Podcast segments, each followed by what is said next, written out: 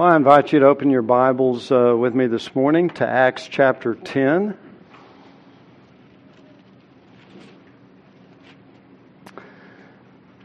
And I'll begin reading in verse 1 and read down through verse 23. And this is such an important passage of Scripture. I really want to just kind of give an introduction to Acts chapter 10 this morning to kind of help set the biblical and theological stage upon which to understand just how incredible this event is in the salvation of the first Gentile by the name of Cornelius. So let me begin reading in Acts chapter 10, verse 1. And since I'm reading the inspired Word of God, please give careful attention to the reading of God's holy Word. Verse 1. Now there was a man at Caesarea named Cornelius, a centurion of what was called the Italian cohort, a devout man, and one who feared God with all of his household, and gave many alms to the Jewish people, and prayed to God continually. About the ninth hour of the day, he clearly saw in a vision an angel of God who had just come in and said to him, Cornelius. And fixing his gaze on him and being much alarmed, he said, What is it, Lord? And he said to him, Your prayers and alms have, have ascended as a memorial before God. Now dispatch some men to Joppa and send for a man named Simon, who is also called Peter. He is staying with a tanner named Simon, whose house is by the sea. When the angel who was speaking to him had left, he summoned two of his servants and a devout sol- soldier of those who were his personal attendants. And after he had explained everything to them, he sent them to Joppa. On the next day, as they were on their way and approaching the city, Peter went up on the housetop about the sixth hour to pray. And he became hungry, and he was desiring to eat. But while they were making preparations, he fell into a trance and he saw the sky opened up and an object like a great sheet coming down, lowered by four corners to the ground. And there were in it all kinds of four footed animals and crawling creatures of the earth and birds of the air. A voice came to him Get up, Peter, kill and eat. But Peter said, By no means, Lord, for I have never eaten anything unholy and unclean. And again a voice came to him a second time. What God has cleansed, no longer consider unholy. This happened three times, and immediately the object was taken up into the sky. Now, while Peter was greatly perplexed in mind as to what the vision which he had seen might be, behold, the men who had been sent by Cornelius, having asked directions for Simon's house, appeared at the gate. In calling out, they were asking whether Simon, who was also called Peter, was staying there. And while Peter was reflecting on the vision, the Spirit said to him, Behold, three men are looking for you, but get up, go downstairs, and accompany them without misgivings, for I have sent them myself. Peter went down to the men and said, Behold, I am the one you're looking for. What is the reason for which you have come? And they said, Cornelius, a centurion, a righteous and God fearing man, well spoken of by the entire nation of the Jews, was divinely directed by a holy angel to send for you to come to his house and hear a message from you. So he invited them in and gave them lodging. And may God bless the reading of his word. Well, what we have seen so far is that the Lord directed Peter to go to Lydda, where he healed the paralytic man. And then he went to uh, Joppa where he raised Dorcas from the dead. We saw that in our previous study. And now he's going to travel eventually to Caesarea, which is about 35 miles to the north, where Cornelius, the Gentile centurion, lives. And all of this is, is basically under the guidance and direction of the Lord. So we saw in the healing of the paralyzed man, raising Dorcas from the dead, we saw the power of Christ. We saw those also as a glimpse of the glory of the resurrection body that still awaits us in the future. But now we enter into new ground. And now we come to one of the most really important events in the book of Acts next to the event of Pentecost. And this is the salvation of the first Gentile who will not only come to faith in Jesus Christ as a Gentile, he will receive the gift of the Holy Spirit, which was promised to Israel. He'll also speak in tongues, which they did at Pentecost. He'll receive Christian baptism, all while remaining uncircumcised and a Gentile. Now, this was phenomenal because up to this point in time, according to the Jewish understanding, the only way for a Gentile to be saved is they must first become a Jew. So they had to become a proselyte, and then they needed to undergo physical circumcision and basically become a Jew, and then they would be fully welcomed into the Jewish community. Now, uh, we saw that Cornelius is a he's very friendly to Judaism. He's come to know the God of, of, of the Old Testament to something, but he has not submitted to circumcision. So even though he was he done he did a lot of great things for the people there, he was known for his prayer and his almsgiving. He was not yet saved according to the Jewish mindset. What Acts is going to teach us is that God is now opening the door of salvation to the Gentiles and they can become members of the messianic community of believers. They can become children of Abraham without becoming Jews, without physical circumcision. And this was something that the Jews would not have easily embraced. So, this is a covenantal leap that was foreign to Jewish thinking. Now, remember back in uh, the Gospels when Jesus said to Simon Peter that I will give you the keys of the kingdom of heaven. And there's a lot, no doubt, involved in unpacking the significance of that.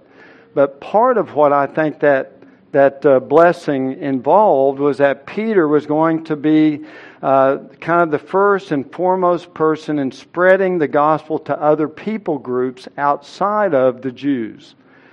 So we find that later on he's going to, um, well, at least even though Philip, Philip goes, preaches to the Samaritans, it's Peter that has to be there before they actually get the Holy Spirit. And Peter is going to be the one who's going to bring the gospel to the Gentiles, Cornelius, primarily the Roman centurion, so that the keys of the kingdom of heaven involves, I think, the, the instrumental role of Peter and bringing the gospel and the blessings of the gospel to those who are outside of the Jewish faith. Now, again, up to this point in time, I think the Jews basically believed that um, when, uh, for example, when even when Jesus gave them the Great Commission in Acts chapter 1, verse 8, that they were to be witnesses in Jerusalem, Judea, Samaria, and even the remotest parts of the earth, they thought, okay, well, Jesus is telling us we need to go to the Jews who are scattered throughout all these other nations. That's kind of how they understood that. In other words, for them, salvation meant you got to become a Jew. Salvation is within Israel and only within Israel. So we're going to go out to all these nations and preach to the Jews and, and uh, maybe a few Gentiles here and there but they understood that basically God had made his covenant with Israel and God had chosen them. They were special. In order to be saved, you basically have to become a Jew. Well, this event in Acts 10, where a Gentile who does not fully convert to Judaism, who does not submit to physical circumcision. Nevertheless, he is going to be saved. He becomes the poster child, if you will, for the new covenant blessing of salvation. That basically what God is doing is shining the light on Gentiles coming to faith in Jesus Christ. So that the salvation of Cornelius, this Gentile centurion, is at the epicenter of a theological and covenantal earthquake that will take the old covenant and shake it to its core.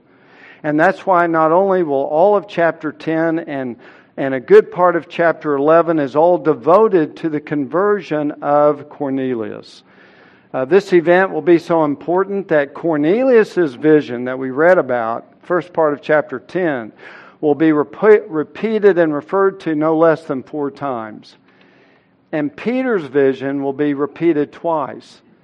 And this issue, again, is so explosive in the Jewish mindset that later on in Acts 15, when you had the Jerusalem Council, this big theological debate, this first big issue that faced the church, it was all over whether Gentiles could be saved without being circumcised. See, it, it's a huge issue. So, what we find is a revolutionary advance in God's program in carrying out the new covenant, which up to this point was still largely Jewish. And some have said that the conversion here in, in, of Cornelius in Acts chapter 10 is maybe five or six years after Pentecost. And the, and the Christian church was still dominantly Jewish. And now at this point, it's going to start breaking through the boundaries and spreading out among the Gentiles. So, again, there's a major roadblock for this to take place before God can start grafting in these Gentile believers into the covenant root of Israel, and that is the Jewish bias and attitude towards Gentiles. So let's kind of look at that for uh, a moment or two. We find the traditional Jewish attitude towards a Gentile was not good. On a scale of 1 to 10, 10 being total hatred, uh, their attitude towards the Samaritans was about a nine. Their attitude towards Gentiles was about 237, I think. They, they looked upon Gentiles as being dogs. They looked upon them as those unclean, wild scavengers of the streets, those walking flea bags, those mongrel mutts that wandered the streets eating garbage that were a nuisance and even dangerous at times. They frequent, frequently referred to Gentiles as dogs, as a, as a great put down. Uh, some of the rabbis taught that Gentiles were, were good for nothing except to fuel the fires of hell. They were all pagan idolaters. So that basically, from the Jewish point of view, there's only two kinds of people in the world. You have Jews who worship the true God, and then you have idolaters. Everybody else is an idolater. And one rabbi in the second century said the best of the Gentiles ought to just be killed. Just go kill them. That's the best you can hope for. So the Jewish attitude towards Gentiles would be similar to, for, for example, today, let, us say there's a, a, radical liberal socialist rally. And uh, the guest speaker is Alexandria Ocasio Cortez. And you show up wearing a MAGA hat. That's about the attitude that they had towards the Gentiles uh, back then. Uh, why, why did the Jews develop such a, an attitude towards the Gentiles? Well, of course, God had told them not to intermarry with them because they were unclean as a people. Um, they were idolaters. Certainly, that, that's clear. God had chosen Israel as a nation and set them apart as his, as his special possession. God gave Israel all these dietary laws and clothing laws and all these other regulations that made them different than all the Gentile pagans around whom they lived. And of course, all the dietary laws were really not given so much for health reasons or hygiene reasons, but more so for holiness reasons, just to set them apart as different because later they will all be annulled by Christ to, they were designed to make them distinct, to separate them, to put up a barrier between them and the Gentiles. So you can certainly understand that, that biblically they were certainly uh, warned about getting involved with the nations and the Gentiles because, uh, because of the corruption and the negative influence that they could have upon the Jews. We see all this went to their head over time. And I think the Jews began to think that God had chosen them and elected them as a nation because they were special and superior and better. And they forgot that God had chosen them by grace, not because they were in any way superior to anybody else. And forgetting this, they gradually became full of racial pride and hatred towards those despised Gentiles, those goyim, those dogs who were unwashed and unholy sinners. And this attitude developed so much that uh, they wouldn't even have any social contact with a Gentile because that would contaminate them. For example, no Orthodox Jew would ever enter a Gentile home, let alone eat a meal prepared by Gentile hands. Nor would they invite a Gentile into their home. So they became racial and religious bigots. And we see this even in, in Peter's words later on in Acts 10 when he finally shows up to Cornelius's house and begins to interact with him before he preaches the gospel to him, this is what Peter says. He said to them, Cornelius and his family, You yourselves know how unlawful it is for a man who is a Jew to associate with a foreigner or to visit him. And yet God has shown me that I should not call any man unholy or unclean. So the Jewish bias is reflected here, even in Peter. He says, Look, you Gentiles know that according to our laws, it's unlawful for me as a Jew to even associate with you as a Gentile or to even visit. I shouldn't even be here in your house. So he, he, he clearly acknowledges this great divide, this great dividing wall, this great barrier between Jews and Gentiles.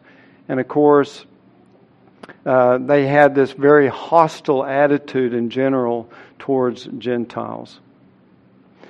Now, just uh, carrying this a, a step further, however, what was Jesus' attitude towards sinners and Gentiles?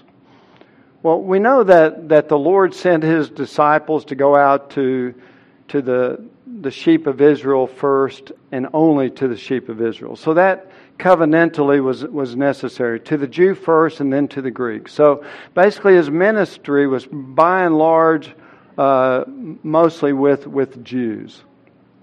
But look at Jesus' attitude towards sinners in general.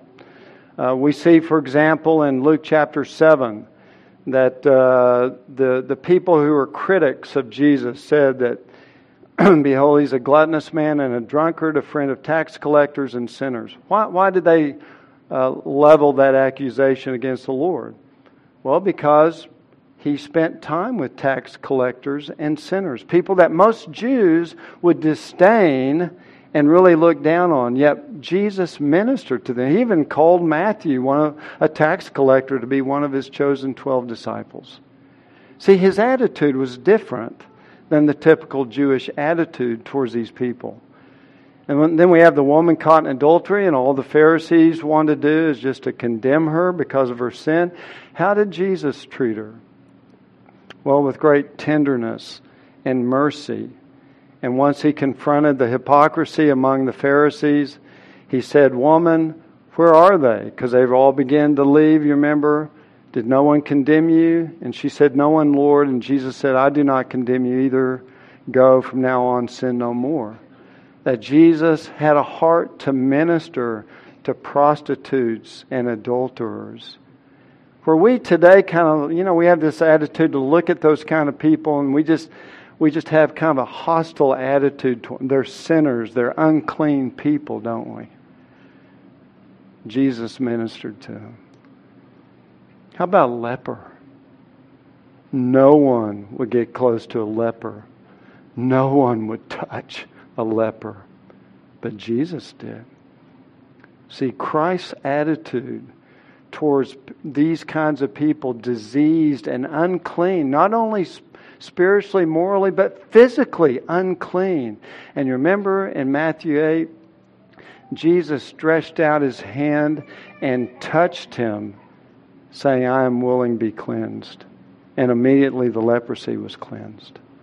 See, Jesus' heart and attitude towards sinners, people despised by others, was to show mercy and compassion to them.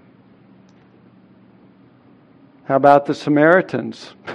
you know, the Jews despised the Samaritans, but in John 4, how did Jesus deal with that woman?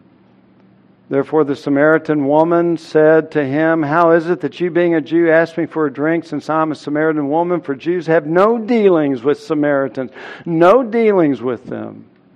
And yet, Jesus patiently engaged her in conversation about water and living water and gradually brought her to understanding that he was the Messiah when the Jews would not have had anything to do with Samaritans, much less a Jewish man and a Samaritan woman. And what you see is the heart of Christ to go to those who are despised and looked down upon by all the others, and yet he had a tender heart towards them for their salvation. Well, how about Gentiles? Did Jesus ever interact with Gentiles? Well, on occasion he did. Remember in Mark 7, when Jesus is up in Tyre and uh, area, there's a Gentile, a Syrophoenician race, who kept coming to Jesus, begging, imploring him that he would cast out a demon from her daughter. And Jesus said to her, Let the children be satisfied first, for it's not good to take the children's bread and throw it to the dogs. Kind of a put down if you think about it. Dogs, she's a dog right? I mean, he, he even referred to her as, as, a, as a dog using this, this response. And yet, in great humbleness, she responded, Yes, Lord, but even the dogs under the table feed on the children's crumbs. And the Lord said, This is recorded in Matthew 15, O woman, your faith is great. It shall be done for you as you wish. And her daughter was healed at once. Even Jesus, ministered and gave blessings to this Gentile woman who came to believe in him, who came to trust in him. You see, Jesus again had a reputation that caused his disciples to scratch their heads. I don't understand. Why are you talking to a Samaritan woman? And here you're, you're ministering to a Gentile woman? That, that, was, that was not on their, their, uh, on their radar in terms of how you would treat these kinds of people. No, you despise them, you hate them, you look down upon them because they're unclean. And yet, Jesus had quite a, a loving, gentle spirit towards meeting and ministering to those kinds of people. There's another one in uh, Matthew chapter 8. If you remember, this is another Gentile centurion, you remember, back in Matthew chapter 8 who implored Jesus to heal his paralyzed servant. And uh, Jesus said he would go with him. And the, and the centurion, another Gentile centurion in Matthew 8, said, Look, I'm not even worthy for you to come under my, the roof of my house. Just speak the word. my servant will be healed. And Jesus said, Now when Jesus heard this, he marveled and said to those who were following, Truly I say to you, I have not found such great faith with anyone in Israel. I say to you that many will come from east and west and recline at the table with Abraham and Isaac and Jacob in the kingdom of heaven.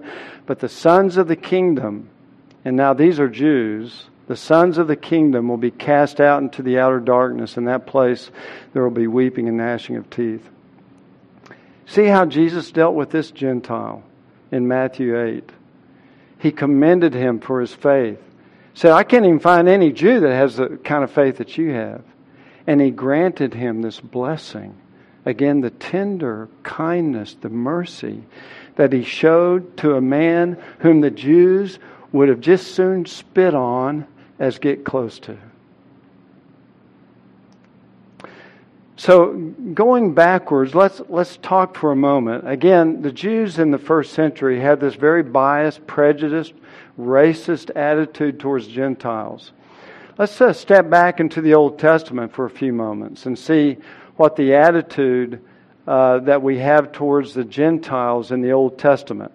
And basically, there's no uh, better place uh, than to, uh, to really look at uh, what Paul says about the Gentiles, which kind of sums up how the Old Testament viewed the Gentiles. Now, again, understand that what what we saw in Jesus is Jesus is tearing down these old stereotypes of prejudice and racial biases, which the old covenant helped to, to form to a certain degree. But the new covenant that Jesus is bringing in is changing all of that. It begins with the house of Israel, but it is not restricted to the house of Israel. This is a thing that blows all the Jewish minds. It began with the house of Israel. But when the mystery of Christ kicks in, the new covenant will not be restricted to Israel, but will be a multinational covenant. It's not just for Jews only, but for believing Jews and believing Gentiles, so that the wild olive branches will be grafted into the covenant tree by faith with the believing remnant of Israel. That's Romans 11.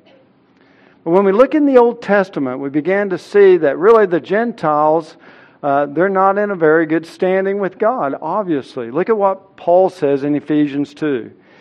He's writing to the church there. Most of them were Gentiles. There was Gentiles and Jews within the church. But he says, Remember that formerly you Gentiles in the flesh, who are called uncircumcision by the so called circumcision, which is performed in the flesh by human hands, remember that you were at that time separate from Christ. They didn't have a Messiah. Excluded from the commonwealth of Israel. They were outside the covenant that God made with Israel. They were strangers to the covenants of promise, having no hope, and without God in the world. That's a pretty good summation of the spiritual condition of Gentiles in the Old Testament. In Ephesians 4, Paul goes on to say that the Gentiles walk in the futility of their mind, being darkened in their understanding, because they were idolaters. They didn't know God. They were excluded from the life of God because of the ignorance that is in them, their total depravity because of the hardness of their heart, and they, having become callous, have given themselves over to sensuality for the practice of every kind of impurity with greediness. That's the Gentile. That's their spiritual condition. They're outside the covenant. They don't know God. They're without hope because they're outside the covenant. So they're doomed to hell. So you can certainly understand that the Jews would look at Gentiles and see that these are hopeless, idolaters, deserving of the wrath of God. But instead of showing them mercy and compassion, they were content with a hostile attitude of just condemning them and separating themselves from them. And that was their problem. Now remember, the Old Testament, in light of all this truth about what the Gentiles were uh, given in the Old Testament, there is a series of breadcrumbs that the Spirit of God drops throughout the Old Testament that ultimately will lead to the mystery of Jesus Christ, which is Gentiles becoming fellow heirs with believing Jews in the covenant.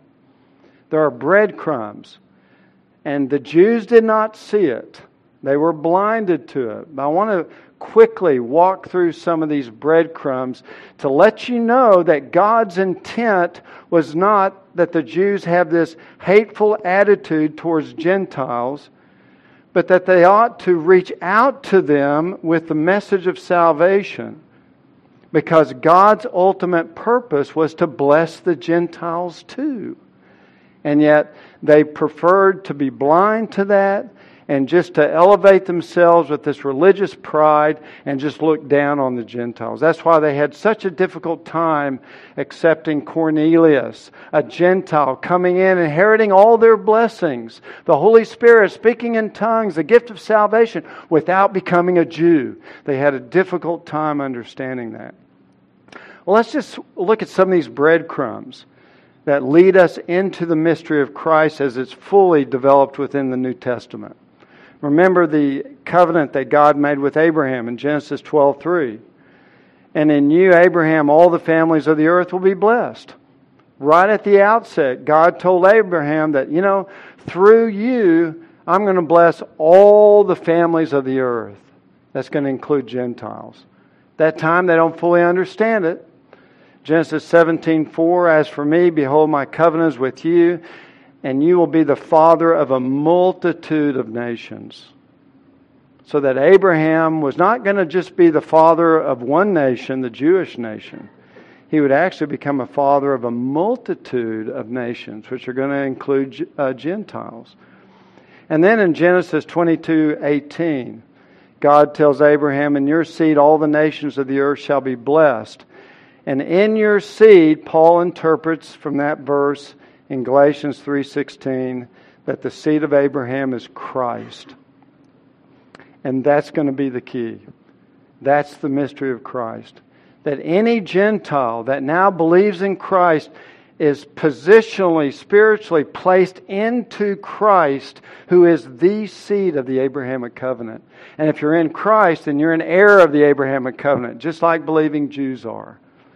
And Paul will develop that more in uh, Galatians chapter 3. But this is what God revealed. This is one of those early breadcrumbs that God will eventually include the Gentiles into these covenant blessings, which the Jews of the first century did not really understand. How about in Psalm 2? Uh, this is the Father speaking of the Son. I will surely tell of the decree of the Lord. He said to me, This is a messianic psalm. You are my Son. Today I've begotten you. Ask of me, and I will surely give the nations as your inheritance, and the very ends of the earth as your possession. What does that mean? He's going to inherit the nations. He's going to possess the earth to the very ends of the earth. What does that mean? Well, I think the mystery of Christ will ultimately answer that. How about Isaiah? now it will come about in the last days. The mountain of the house of the Lord will be established as the chief of the mountains and will be raised above the hills, and all the nations will stream into it. And many peoples, that is not just Israel, the Jews, but many peoples will come and say, Come, let us go up to the mountain of the Lord, to the house of the God of Jacob, that he may teach us concerning his ways and that we may walk in his paths. How will that be fulfilled? Well, certainly God intends to bring blessings upon the Gentiles. However, that's fulfilled, that seems to be clear in this passage. Look at uh, Isaiah 19, verse 25. Whom the Lord of hosts has blessed, saying, Now look at this. Blessed is Egypt, my people, Assyria, the work of my hands, and Israel, my inheritance. So now God is blessing Egypt, Assyria, and Israel. And they all become his people. They all become part of his inheritance. So that ultimately this was clearly indicated. This is a breadcrumb left throughout the Old Testament that the Gentiles will one day be included in the covenant blessings. In Isaiah 49 6, that we read earlier, it is too small a thing that you should be my servant. Now, this is a messianic promise. Ultimately, Christ is referred to here as my servant to raise up the tribes of Jacob and to restore the preserved ones of Israel. I will also make you a light of the nations, so that my salvation may reach to the end of the earth. Now, this is fully understood to be fulfilled in, in Jesus Christ, the Jewish Messiah, but this was also to be the vision of the Jews. They were to be the light of the nations. They were to bring the light of the truth to the nations, which they miser- miserably failed because of their biased, prejudiced attitude against them. But this is certainly fulfilled in Jesus Christ. And notice the salvation will reach to the ends of the earth among all these Gentiles. That's another pretty significant breadcrumb. How about Ezekiel? This is the dividing up the land in the future. You shall divide this land among yourselves according to the tribes of Israel. You shall divide it by lot for an inheritance among yourselves and among the aliens. These will be Gentiles who stay in your midst, who bring forth sons in your midst, and they shall be to you as the native born among the sons of Israel. They shall be allotted an inheritance with you among the tribes of Israel. Now, these are aliens. They're, they're not converted into Judaism. They're not Jews yet. They are still Gentiles. They're aliens. They haven't submitted to circumcision. And yet, there's a prophecy that they will be like native born sons of Israel and they will have an inheritance among the Jews in the land. See, this is an incredible breadcrumb of what God was ultimately going to do in blessing uh, the Gentiles. How about this? This is uh, from the prophet Hosea, but I'm going to actually quote how Paul interprets this prophecy in Romans chapter 9. He refers to these elect and chosen vessels of mercy, which he prepared beforehand for glory, even us, whom he also called not from among Jews only, but also among Gentiles, as he also says in Hosea. So the fact that Gentiles are going to be included in these covenant blessings, Paul says, Hosea taught this. And then he quotes from Hosea I will call those who are not my people, my people, and her who is not beloved, beloved. And it shall be that in the place where it was said to them, You are not my people, there they shall be called sons of the living God. So Hosea prophesied that God would take all of these unclean, unholy Gentiles who are not my people and make them his people. It's a pretty clear breadcrumb. You look at Zechariah chapter 2, verse 11, many nations will join themselves to the Lord in that day and will become my people. Gentiles now grafted in Gentiles now entering into, ultimately, this is going to be fulfilled in the new covenant. But they join with believing Jews and they become my people. Many nations, Gentiles, without coming through the gate of Judaism. No, as Gentiles, uncircumcised, they become my people. Zechariah 9 6. The mongrel race will dwell in Ashdod, and I will cut off the pride of the Philistines and I will remove their blood from their mouth and their detestable things from between their teeth, and they also will be a remnant for our God and be like a clan in Judah and Ekron like a Jebusite. Ashdod, Ekron, what cities were those historically? Philistine cities. Some of the greatest enemies of Israel were the Philistines. And yet Zechariah prophesies that one day they will come and be a remnant of our God like a clan in Judah. They'll be like a fellow Jew while they remain as Gentiles. How about Amos 9? In that day I'll raise up the fallen booth of David and wall up its breaches, and I'll also raise up its ruins and rebuild it as in the days of old, that they may possess the remnant of Edom Edom was, again, one of the great enemies of Israel, the Edomites. They were horrible enemies. And all the nations who are called by my name. In other words, when the fallen booth of David is rebuilt up, this is going to be fulfilled however you in, interpret that into the future. I think the new covenant is certainly doing that to, to a degree. But then the remnant of Israel and all the nations who are called my name will be possessed within the fallen booth of David. And of course, in one of the greatest ones, which Pentecost was built all around, the outpouring of the Holy Spirit as, as the, the uh, Israel's covenant blessing to receive the gift of the Holy Spirit in the new covenant, Joel 2.28, which Peter quotes in Acts chapter 2, says, And I will, it will come about after this that I will pour out my Spirit on who? All mankind not just the Jews, all mankind, Jews and Gentiles. And this is what's going to happen with Cornelius. Because Cornelius, as an uncircumcised Gentile, is going to receive Israel's promised gift of the Holy Spirit. He will speak in tongues also, He'll go through Christian baptism without ever being circumcised, without ever becoming a Jew. He immediately is grafted into the covenant tree of Israel, receiving Israel's blessings without ever becoming a Jew. So again, this is, this is a profound uh, revelation. And these are the breadcrumbs that we find throughout the Old Testament that will ultimately be fulfilled as Paul explains it more clearly in the mystery of Christ in the New Testament. I like what Derek Thomas said in his commentary on Acts. He says the significance of the ethnic Jews within the covenant purposes of God had now reached its fulfillment. From now on, there would be no more Jew and Gentile, circumcision and uncircumcision. The dividing wall of hostility separating Jews and Gentiles had been broken down. This is talking about what Christ did. Something of the end of the ages has dawned and a new order of existence had arrived. So that basically what becomes so new in the new covenant is that membership in God's covenant people is no longer based on race, but it is based on grace. That's what's so new about the new covenant.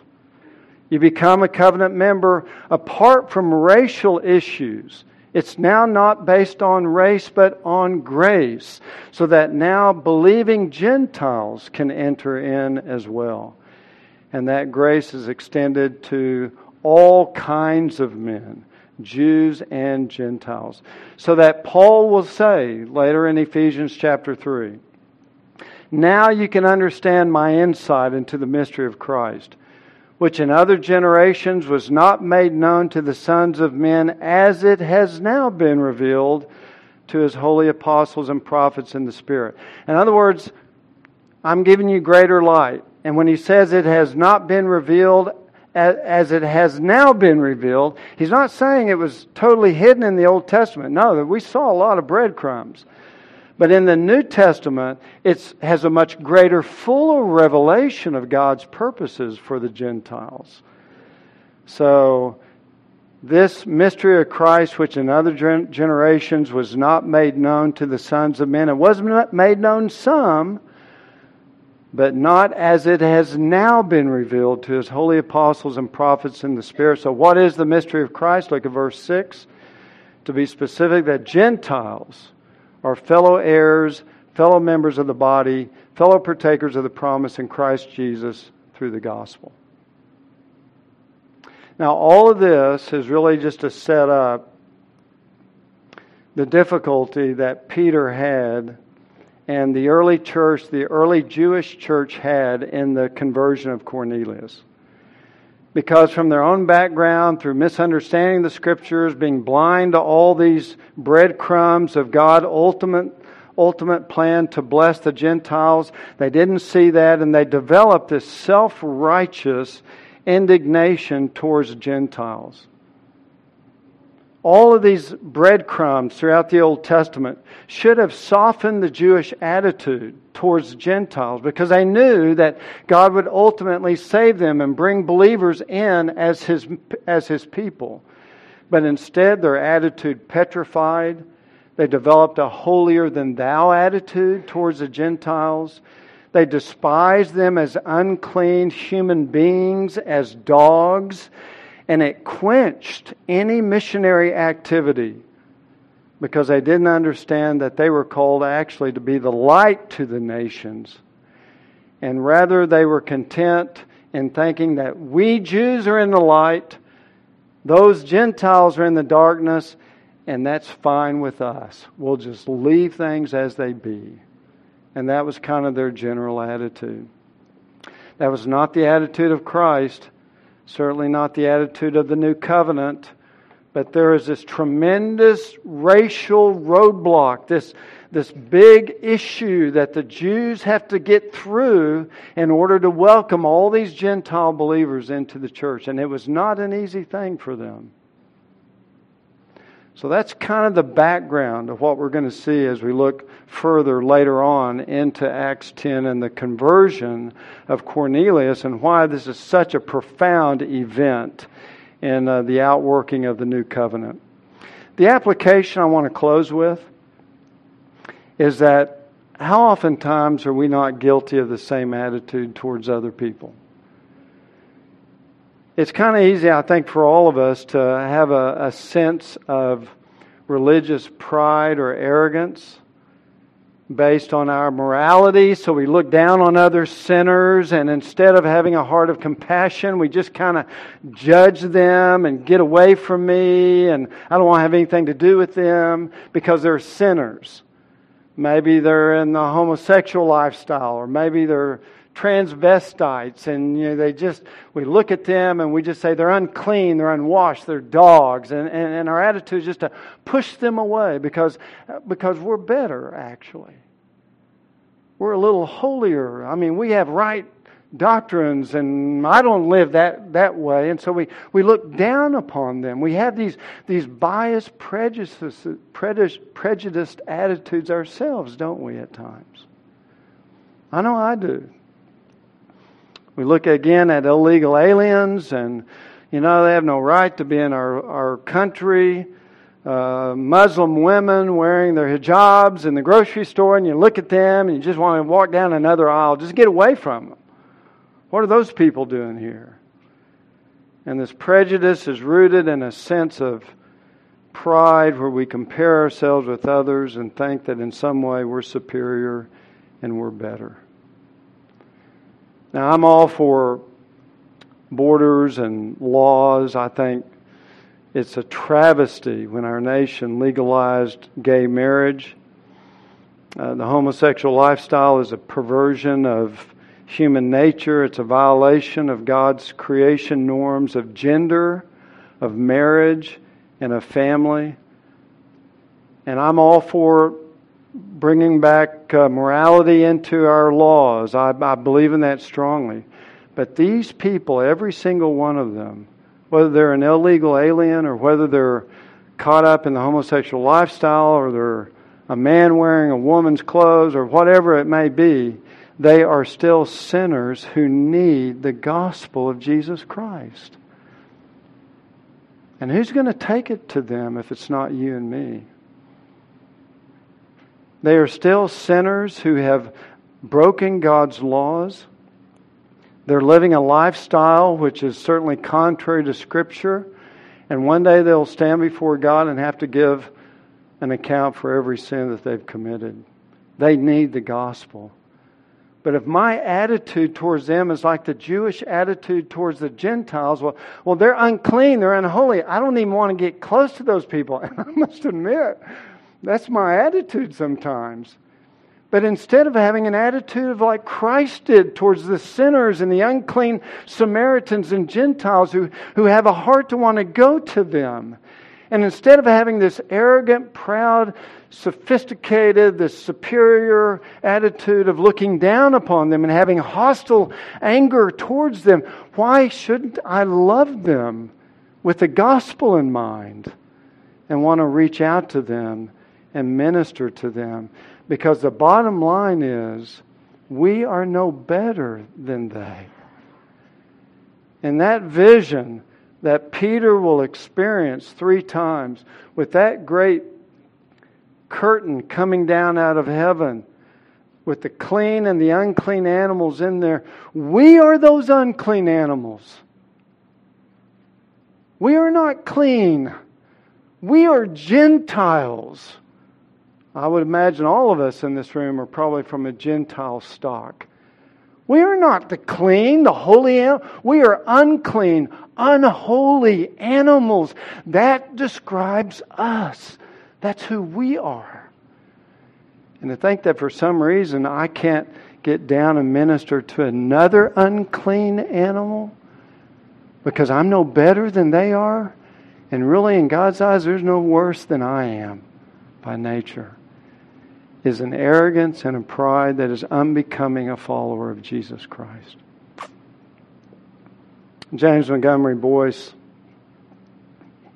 tells a story of um, Harry Ironside. Harry Ironside was one of the great preachers of yesteryear and uh, wrote a lot of commentaries.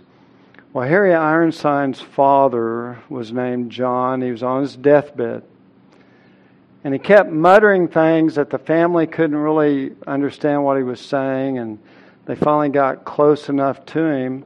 And what he was muttering was the vision that Peter had in Acts chapter 10. And he was saying in words that they finally could decipher a great sheet and wild beasts and and and a great sheet and, and wild beasts and, and and he couldn't remember how it, it ended. And finally one of his friends bent over to him and said, John, it says creeping things. And Mr. Ironside, John, said then with a clear voice, Oh, yes, that is how I got in. Just a poor, good for nothing, creeping thing. But I got in by the grace of God. And that is really the attitude that we need to have. That when we think of all these unwashed sinners of every stripe and color out there, every political divide and issue and commitment, they're all sinners. They're all unclean animals. And that's exactly what I am. I am one of those creeping things, unclean, rejected, that has been saved by the grace of God. Because in the new covenant, salvation is no longer based on race, but on grace. And may God help to remove our prejudice and our favoritism and our arrogant, superior attitudes and looking down on others as we remember who we are by nature. We're an unclean, creeping thing, saved by the sheer grace of God alone. And may that truth open our hearts to our fellow men caught up in all kinds of sin.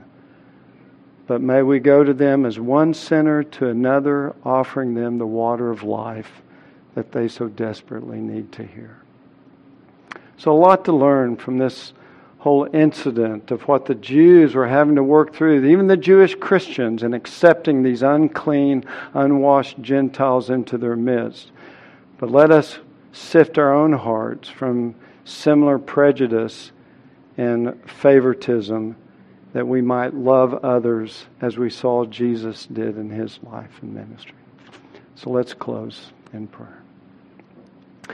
Our Father God, we do thank you for the Word of God, and we thank you for the, incredible, gracious plan of the new covenant that just tears down the dividing wall, separating Jews and Gentiles. That, Lord, your salvation is free and it's merciful and it's full of grace. And it's not to just one kind of people but to all kinds of people. Whoever will repent and believe in Jesus Christ alone, who died on the cross and bore the sins of sinners and endured the very judgment and wrath of God that they deserve, that whoever calls upon the name of the Lord will be saved. And so, Father, forgive us for the pride that we often have the arrogant attitude that elevates ourselves as being superior to others so that we don't even have a thought to invite them to the gospel table. Forgive us of our own hard attitude of prejudice and racism. And Lord, give us a love for our fellow man, for they, like us, are all unclean animals needing to hear that Christ saves sinners. And so, Lord, use us to that end. We pray in Jesus' name. Amen.